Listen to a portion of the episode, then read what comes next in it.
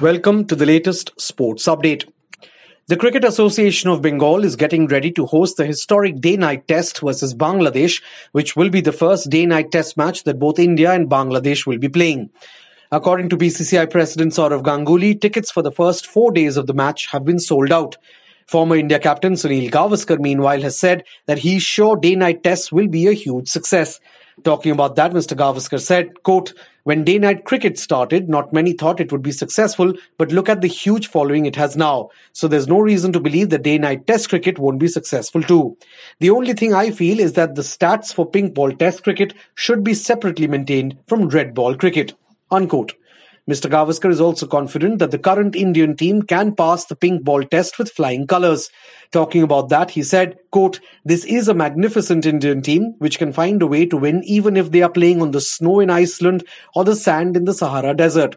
So it does not matter whether any of the players have played earlier with the pink ball or not. Unquote. The Eden Gardens day-night test match begins on Friday. Australian Test captain Tim Paine has said that his team is wary of being surprised by Pakistan's young pace attack, which will also include 16 year old sensation Naseem Shah. Paine has said that his team has been studying as much footage as possible ahead of the two test series. Talking about that, Paine said, quote, We've prepared for all of them. That's the thing with Pakistan. They have a lot of different options, a lot of skill, and by the looks of it, a fair bit of pace. So we made sure we've looked at as much footage as possible of their pace attack and their batters. What we don't want is to go out there tomorrow at some stage and be surprised by something we see, whether that's their spinner, their quicks, or their batsman. So we've done our research. Unquote. Paine also spoke about how the Aussie batting needs to come good so as not to put too much pressure on Steve Smith, who carried the Aussie batting during the last Ashes series. Paine said, quote, Probably during the Ashes we relied too heavily on Steve, so the rest of the top seven are really keen to score a lot of runs.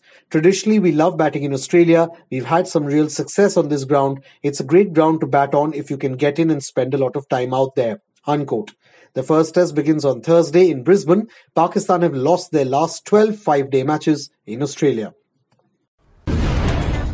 Sri Lanka captain and fast bowler Lasith Malinga has changed his mind about retiring after next year's 2020 World Cup, saying he can carry on for another two years. In March this year, Malinga had said that he wanted to retire after the 2020 World Cup scheduled in October-November in Australia next year. But the 36-year-old who captains Sri Lanka in the shortest format now says he can play on beyond that. Malinga said, quote, T20 is four overs and I feel with my skill, I can manage T20 as a bowler. As the captain, because I've played so many T20s around the world, I feel I can manage that period for maybe another two years, unquote. Malinga has also said that though he is the Lankan T20 captain, he will wait to hear from Sri Lanka cricket on confirmation that he will in fact be leading the team in the T20 World Cup next year. The only bowler with 100 T20 international wickets feels Sri Lanka needs continuity in leadership for a change in fortunes after a period of drastic slump.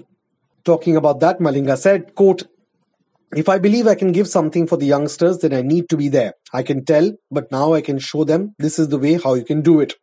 But if I don't play, then I can't do that. Unquote.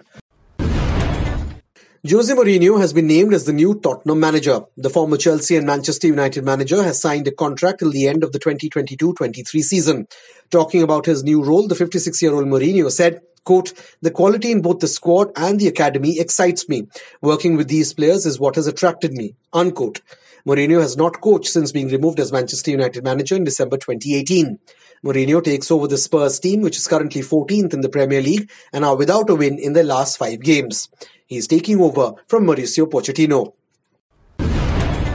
Roger Federer has reiterated that he has no plans of retiring anytime soon.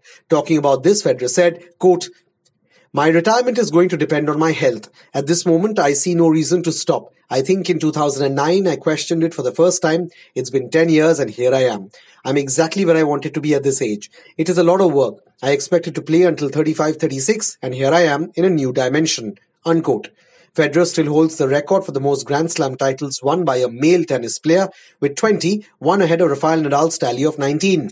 The 38-year-old Federer will in fact play an exhibition match against Nadal in February 2020 in South Africa.